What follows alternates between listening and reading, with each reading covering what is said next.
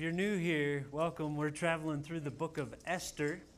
If you've been with us the past few weeks, you know that one of the major themes we've been talking about is that we serve a sovereign God. He is in complete control, and He works all things together for the good of those who love Him. And I don't know about you, but that has brought me much peace in the world in which we live. That being said, I, while I would love to stand up here as one of your pastors and say that that truth has brought me to a place in my life where I never worry, I never fret, I never get stressed out or, or angry in light of events, that would be a lie. Example. Maybe you'll relate to this. Couple weeks ago, we shared how thankful we are. Jaden was okay after his car accident. That was the main thing, and so was the other driver. But now, in the aftermath, we're dealing with the insurance companies. And if you've ever been there, you know how fun that is. And we are working on some, some more forms one evening this week. And as we were working on them, I began to get stressed out. I began to fret and I became a Class A grump in our home for that evening for two or three hours. And I'm a man, I, I, know Frank's talking about leadership in the home, and I believe part of a Christian man's responsibility in his home is to set a godly atmosphere. I was not doing that that evening. And I confessed to my family after those couple hours, I'm sorry. You know, I think about I've been preaching about God's sovereignty. I've been preaching about trusting Him. And here I am fretting and, and getting grumpy.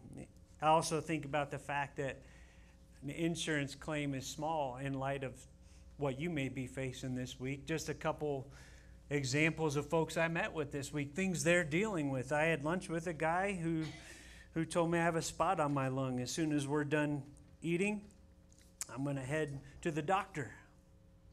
I, I know another family who, who watched a loved one uh, go into hospice uh, late this last week, and, and you have your own, own trials that come your way. But God reaches out to his children in the midst of those if, we will listen. That night, after fretting and, and worrying and becoming grumpy, I woke up and, and I grabbed an old book. Maybe you've read it before called Streams in the Desert, devotional written by Mrs. Charles Cowman. And she wrote that during six years of life when her and her husband were on mission in Japan and China. And those six years in particular, she was caring for her dying husband. So if you're like me, your ears perk up when you hear words from someone like that because you relate to them. They're not writing from some ivory tower insulated from the troubles of this world, they're going through it. And so what they have to say has more weight. Chap, we're chapter 7.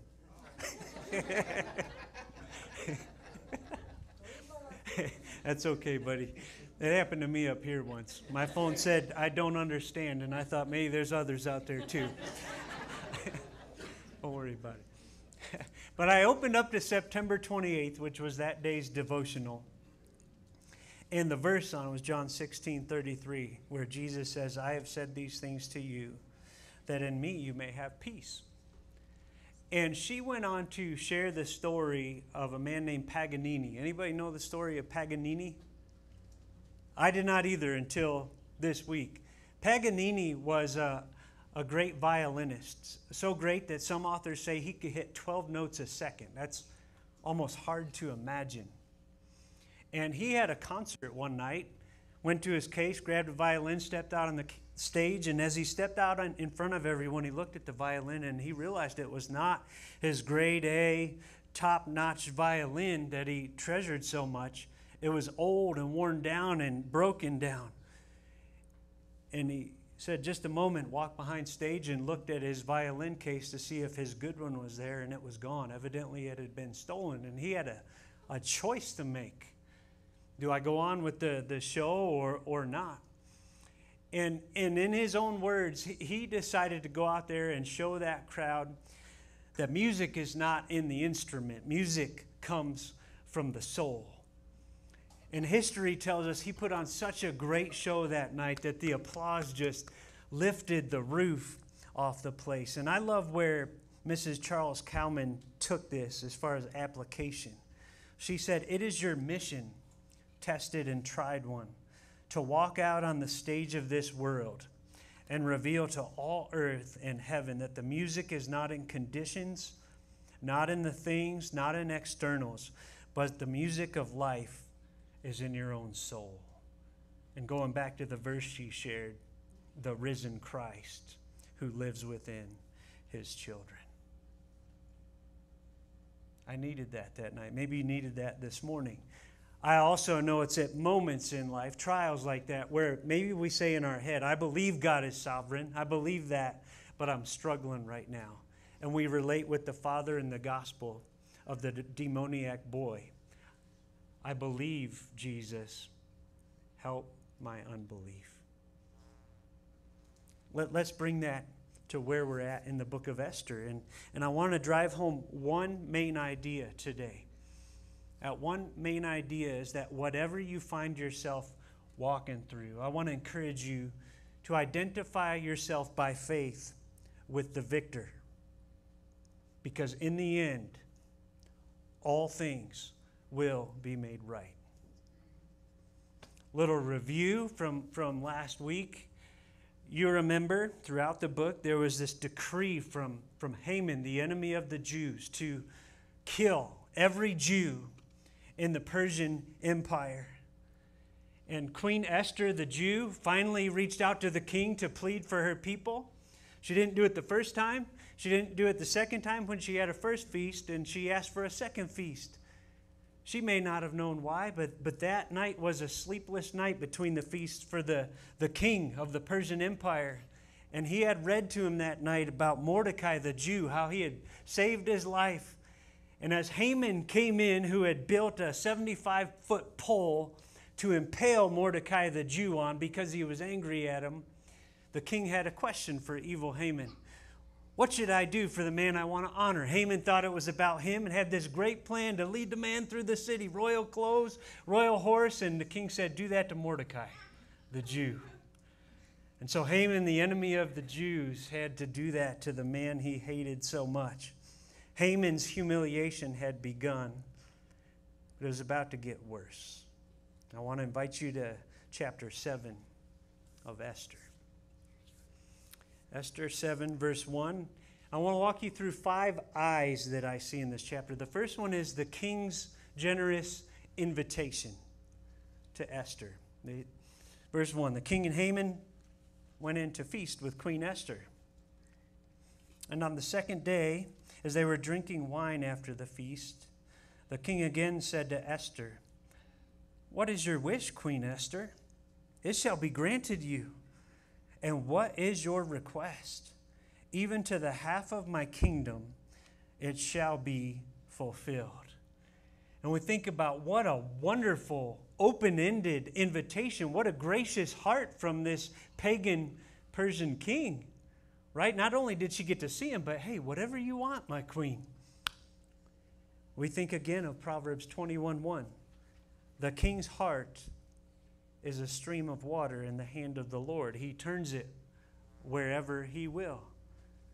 What's that mean? If a ruler makes a decision in line with God's moral will, eh, God directed his heart if he makes a decision that's not in line with God's moral will, God is still directing, and for whatever reason in his sovereignty, has allowed him to make that choice. Either way, our God is in control. So, what would Esther do with this generous invitation? I want to talk about the queen's identification with her people, the Jews, because up till now, I do not believe King Xerxes knew that Esther was one of the Jews. She had kept that hidden at various points throughout the book. Verse 3 listen.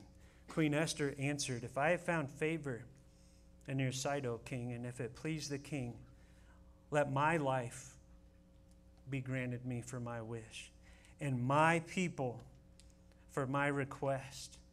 For we have been sold, I and my people to be destroyed, to be killed, and to be annihilated. If we had been sold merely as slaves, men and women, I would have been silent, for our affliction is not to be compared with the loss to the king. Do you, do you see her over and over saying, I am one of them? Do you understand the faith that that took to identify herself with God's people in that moment? Not only was it the faith to get in the king's presence, but now to say, I am one of these people that have been decreed to death with your permission. Would you please spare our lives? What faith? What potential sacrifice? Now I want to look at Haman's indictment. Then King Ahasuerus, another name for Xerxes, said to Queen Esther, Who is he? And where is he who has dared to do this? And Esther said, A foe, an enemy, this wicked Haman. Then Haman was terrified before the king and the queen. And he had good reason to be terrified. I want you to see the king's indignation starting in verse 7. The king arose in his wrath from the wine drinking and went into the palace garden. He, he storms out of there, maybe red faced in anger. And some have wondered, why did he walk out in the palace garden? Well, maybe you've done that at a moment of great stress or anger. I'm going to go take a walk. Some speculate that maybe he had to ponder some difficulties with this. How do I punish Haman? For a decree that, that I signed off on. There were some complexities here right? Now that he realized his Queen Esther was one of them, the situation was difficult. So he goes out to the garden, but Haman, not wanting to be anywhere near that wrath, and realizing that King Xerxes was a man earlier in the book, often controlled by the ideas of others, decides to use Queen Esther to his favor. Haman stayed to beg for his life from Queen Esther. Maybe he could get her to beg Xerxes for his life, for he saw that harm was determined against him by the king. And the king returned from the palace garden to the place where they were drinking wine. I want you to listen to this. This as here is very important. He returned as Haman was falling on the couch where Esther was. Now, we need to know a little bit about Persian history and culture to fully understand what's going on here. Historians tell us that uh, another man was never to be alone with a woman in the king's harem. They're likely not alone here. We'll read there are servants involved in this story. But even when there are other people around, another man was never to be within seven steps of a woman in the king's harem. Here is Haman as the king walks back in on the couch where Esther is. Some Jews have a tradition that the angel Gabriel gave him a good push onto the couch. That's not what we read in the Bible, but we certainly know God was in control in this moment. If King Xerxes was struggling to find a way to punish Haman for something he had signed off on, he now had a completely different reason. Look how the king interprets what happened. The king said, Will he even assault the queen in my presence, in my own house? Now we know Haman's intentions were to beg for his life, but the king had his own ideas about what was happening there. And that led to Haman's ironic impalement on a pole that he had built. Look at the end of verse 8. As the word left the mouth of the king, they covered Haman's face. This man with such high aspirations in the Persian kingdom was now a criminal. Verse 9 Then Harbona, one of the eunuchs in attendance on the king, said, Moreover, the gallows that Haman has prepared for Mordecai whose word saved the king. That's what Xerxes had just learned the night before. Those gallows that Haman built for him, they're standing at Haman's house. 50 cubits, 75 feet high. And the king said, Hang him on that. Verse 10 So they hanged Haman on the gallows that he had prepared for Mordecai. Then the wrath of the king abated. There's still this decree for months later to slaughter the Jews to deal with, but the enemy of the Jews behind the decree is dead. Short chapter, right? But I think there's a couple takeaways as I look at this for us walking in this world today. I look at Haman's impalement on a stake that he had built. And I believe that it's a microcosm of the history of the universe. It gives us hope that in the end, all will be made right. We struggle with that because we don't see the whole picture. We, we live moment by moment, and I was talking with a guy about that this week, how he was going through some stuff and he didn't understand how it all worked. And I said, I, I get that too. I don't always understand God's wisdom in a situation. He said, Think of Job, how many questions Job must have had along the way. And I said, I get it. I've been there. But I think part of our struggle is this we are finite, where God is infinite, He is eternal. And how many of us think a good movie critic would judge a movie after watching only one scene of it? No, that'd be foolish, right? Uh, a good movie critic needs to see the whole movie. Our struggle is we don't get to see the whole movie right now. What, where does that lead us as children of God? It leads us to the necessity of faith in a sovereign God who does see the whole movie. This plays out in a couple ways in our lives. Maybe you look around the world and you see the wicked, people who have no regard for God, and you watch them, you watch them prosper. You watch them thrive. You watch them rise to positions of power. And sometimes you wonder, God, are you seeing what I'm seeing? Yes, he sees what we see. And Haman is an example of the eventual outcome for who, all who die in their wicked state. Listen to Psalm 7 14. Think about Haman. Behold, the wicked man conceives evil and is pregnant with mischief and gives birth to lies. He makes a pit, digging it out, and falls into the hole that he has made. His mischief returns upon his own head, and on his own skull his violence descends. Perhaps not in the timing we would like, but in God's perfect timing. And there is both warning and comfort in this truth.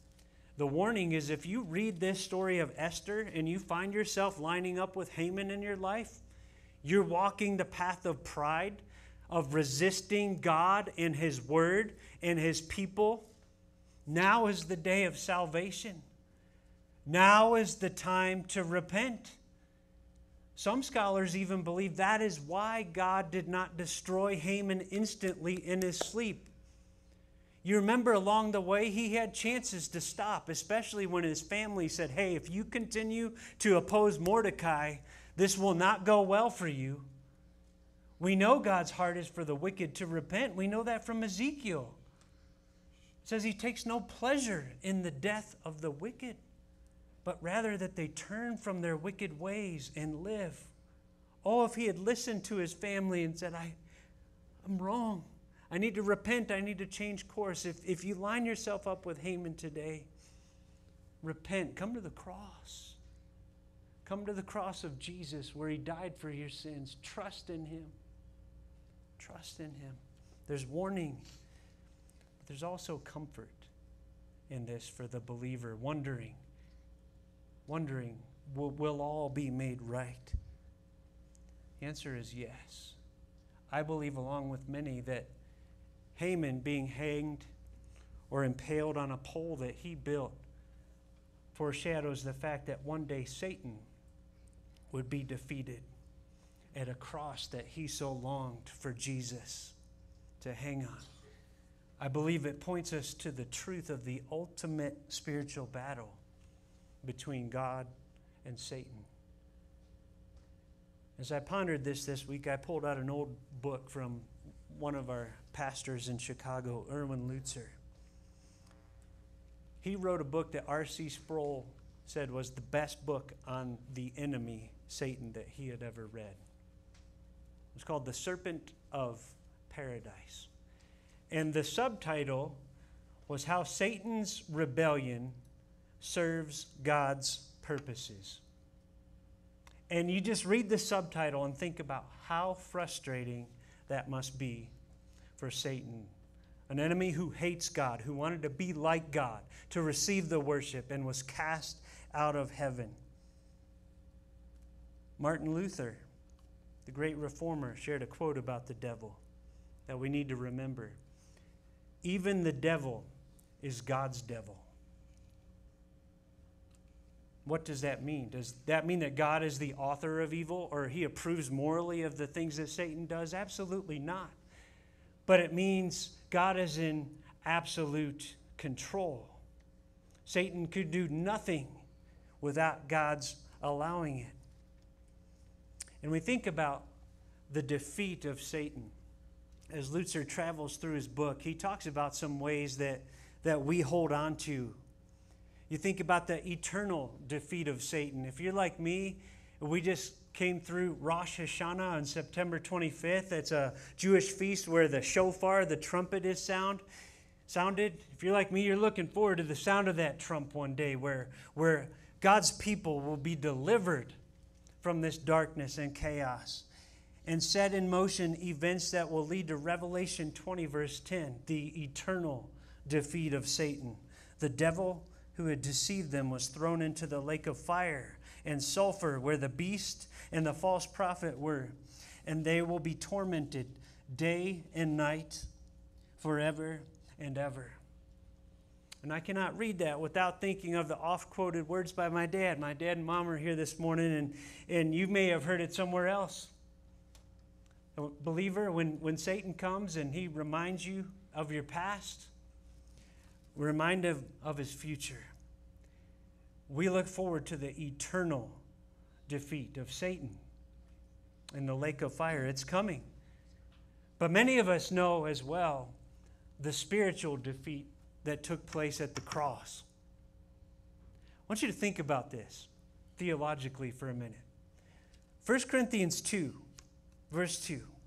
Paul writes to that church and he says, I decided to know nothing among you except Jesus Christ and Him crucified.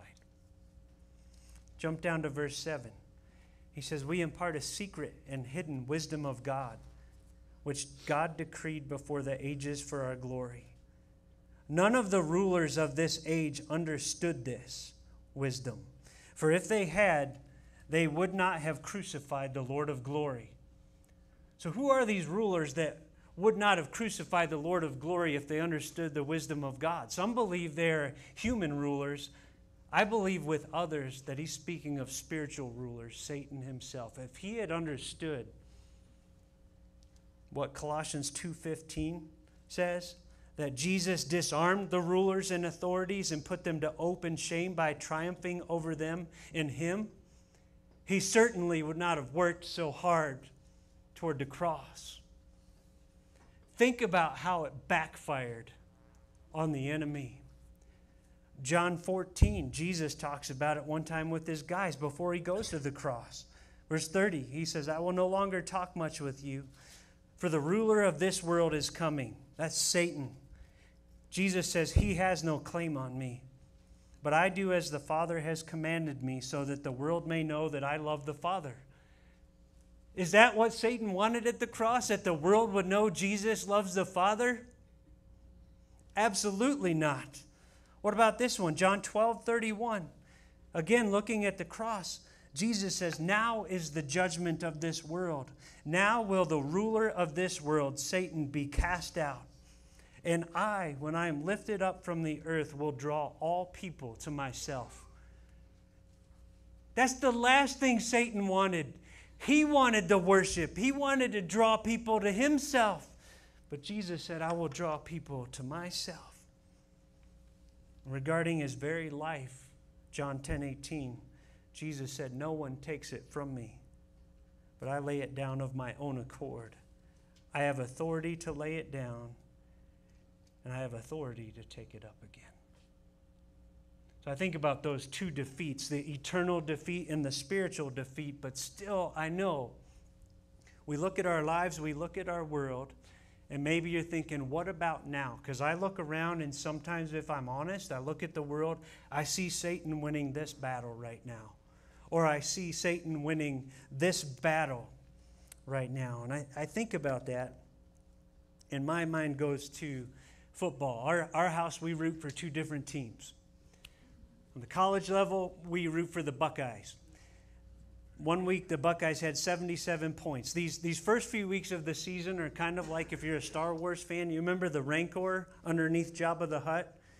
It's like the Buckeyes are the Rancor, and the other teams are the, the guy, poor guys that get thrown in, fed to the Rancor. It gets tougher later on. Last year, your Utes gave us a, a run in the playoffs. The Browns are a different story. That's our other team. Every game is a nail biter with the Cleveland Browns. And, and my son was talking about how interesting it is when you go to ESPN and you know how they have those probabilities of who will win a game and they graph it. Like the Buckeyes, after the first quarter, when it's like 21 to nothing, that line is just pretty straight throughout the whole game, like 99.9% chance. The Browns' probability line is a lot different. You look at that thing, and, and even there's no guarantee when there's 20 seconds left. that, that line's up and down. And that's how we look around the world and we see this battle won or this battle lost, and, and we see this up and down. And what we need to understand by faith is that even when God allows Satan to have a victory here or there, that the ultimate victory is still 100% secured. It's been well said the believer does not fight for victory, we fight from victory. We must never imagine as we see the up and down with our eyes that somehow Satan is on a level with God. He is a created being. We serve a Savior who is far above all rule and authority and power. But what do we do sometimes? We, we elevate Satan in our minds. We, we don't want to ignore him. We want to fight in the strength of the Lord and put on his armor, but we don't want to over elevate him in our minds either. But we do this sometimes. I like the way Gerald McGraw said in an article called Is Your Devil Too Big? He said sometimes you can even take a little quarter, and if you lift it up just right in front of your eye, you can block out the sun. That quarter is nothing compared to the glory and fire and power of the sun. And he said, we can do the same thing with the devil if we're not careful. We will not properly understand the devil, as Erwin Lutzer put it, until we properly understand our sovereign, almighty God. But you know that throughout the Bible, ever since in Genesis 3, God told the serpent that one of Eve's descendants will crush your head he has been working to oppose God's plan over and over. But I love where Erwin Lutzer closes on this topic.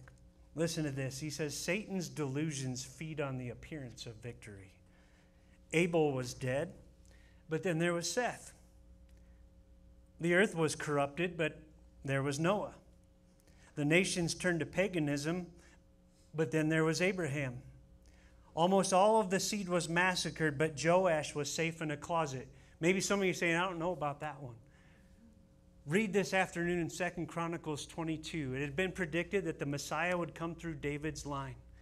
There was a wicked woman named Athaliah that wanted to reign, and she decided to kill every last one of David's descendants.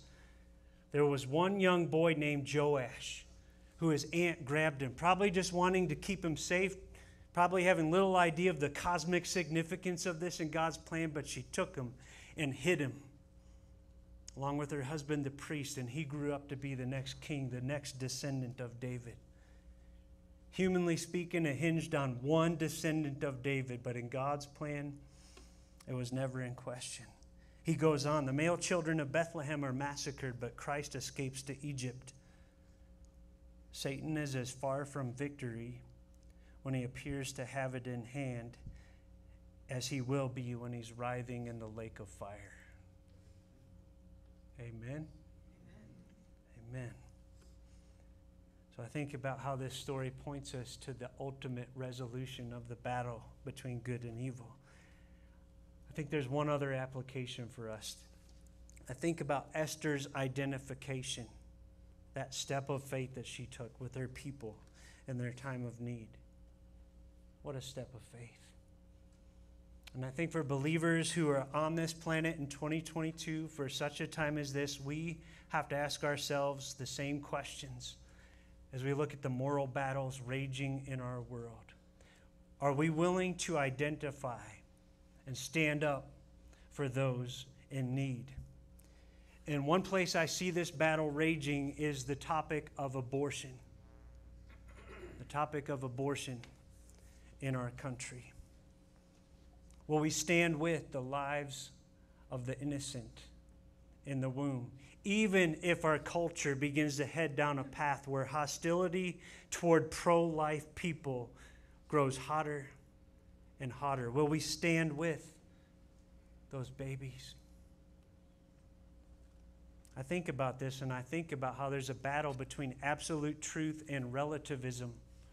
Think about how Isaiah 5, he was looking at his people and said, We live in a country where good is called evil and evil is called good. We don't decide what's good and evil. There is absolute truth. But I think about how sometimes even professing Christians look at this issue and treat it with relativism. I know one person who looks at this issue of abortion and says we should not outlaw it because in doing so we will create a cast of criminals. Now, my understanding of absolute truth is that sin is sin whether we call it sin or not. Just as this earth revolved around the sun long before Galileo said it was so. And while we need to share the gospel and mercy and help for women at that crossroads, we must not compromise the truth that murder is murder, whether our society calls it that or not. I think about Proverbs 24:10. If you faint in the day of adversity, your strength is small. Rescue those who are being taken away to death. Hold back those who are stumbling to the slaughter. If you say, Behold, we did not know this, does not he who weighs the heart perceive it? Does not he who keeps watch over your soul know it? And will he not repay man according to his work? We must stand with those in need and the moral issues of our day. But I think about an even deeper identification are we willing to identify ourselves openly and boldly with Jesus Christ, no matter what it costs? In his death, in his resurrection, and in his victory. Will we identify ourselves with Jesus Christ? if you struggle with that question, you ponder what might that cost in years to come, I think it helps to ponder how far he came to identify with us. He left his throne in heaven to become the God man. You think about him at the River Jordan with John the Baptist. John the Baptist's baptism was a baptism of repentance. Did Jesus have anything in the world to repent of? No. Why did he go through that? To identify with you and me, and eventually he would take our sins upon himself, suffer the wrath of his Father. Say, It is finished, it is paid for. Will we identify with him? If we do, we're going to walk in his footsteps. And one of the things he did in identifying with the human race, he became what? A friend of sinners. He sat with people that shocked the Pharisees. If we identify ourselves with Jesus and walk in his path, we will identify with sinners. We will be friend of sinners. Not that we join in the wrongdoing, but we will build relationships with them to tell them the message of the cross of the Savior who brought us eternal life. As I close, I want to share a story from World War II of a couple students in college. They were brothers and sisters. The year was 1943. Maybe you've heard the names Sophie and Hans Scholl. They went to the University of Munich, and they were willing to identify themselves with those in need of protection in the world. They started a movement you may have heard of called the White Rose Movement. They, they published pamphlets against the horrors that the Nazis were wreaking on the world, particularly the destruction of the Jewish people. And they, they, they shared them on college campus and beyond. They got to their sixth publication and they went to the, the college campus one Sunday morning and they went up on a balcony, waited till all the other students were in their classes, and they dropped their pamphlet off the balcony to the, the floor below so that the students could pick them up as they came out. One janitor saw them, found out what they were up to, and reported them. They were taken immediately to trial and, of course, found guilty. Sentence, execution. Now, most cases, prisoners in that situation were not allowed to see anyone there was an exception in their rule. They were allowed to see their father. It's told us that he, he told both of those college students, his, his children, I'm so proud of you. It's told us that even the guards in their prison said they bore themselves with, with marvelous bravery. They gave their lives that day. And I asked the question what in the world would give them that kind of courage to identify with the Jews in harm's way? And the answer is exactly what I was just talking about. Both of them had identified themselves with Jesus Christ in his death and resurrection and victory over the world. You say, How do we know that? Well, her last words before her execution were said to be God, you are my refuge into eternity. The last words of Hans were long live freedom. Her favorite Bible verse was James 122, be doers of the word and not hearers only. But I want you to hear a couple more words written or spoken by her before she passed. She said, I will cling to the rope God has thrown me in Jesus Christ even when my numb hands can no longer feel it. Words of faith. One more. She wrote, Isn't it a riddle and awe inspiring that everything is so beautiful? Despite the horror, lately I've noticed something grand and mysterious peering through my sheer joy in all that is beautiful, a sense of its creator. Think of that. It's hard to imagine a darker time in history, and yet she's looking at the beauty of the Creator and His creation. And she goes on. She says, Only man can be truly ugly because he has the free will to estrange himself from this song of praise. It often seems that man will manage to drown out this hymn with his cannon thunder, his curses and blasphemy. But during this past spring, it has dawned upon me that man will not be able to do this.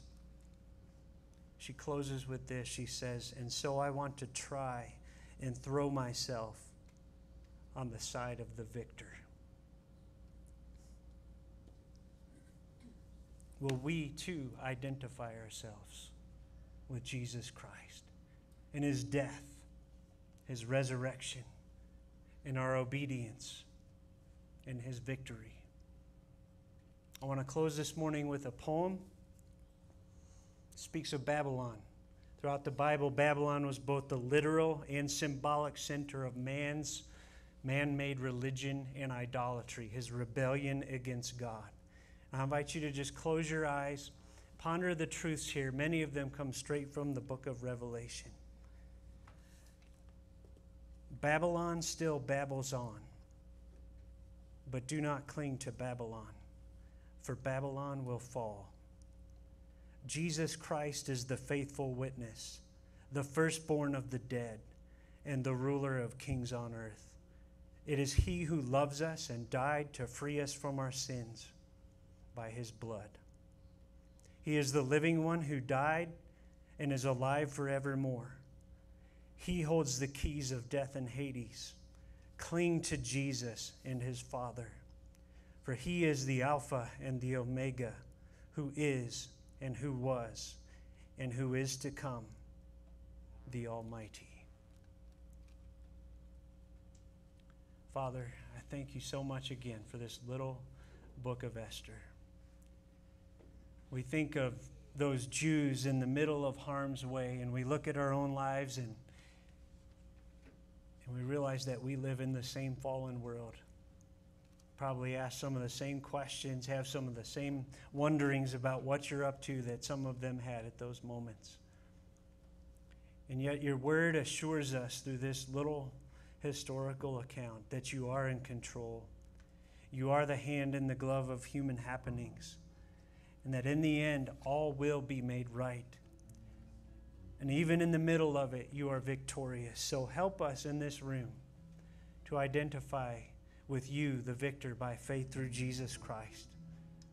Maybe there's somebody here that needs to do that the first time this morning. Draw them to the cross.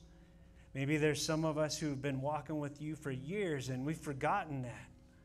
That you are sovereign, that Satan is by no means your equal.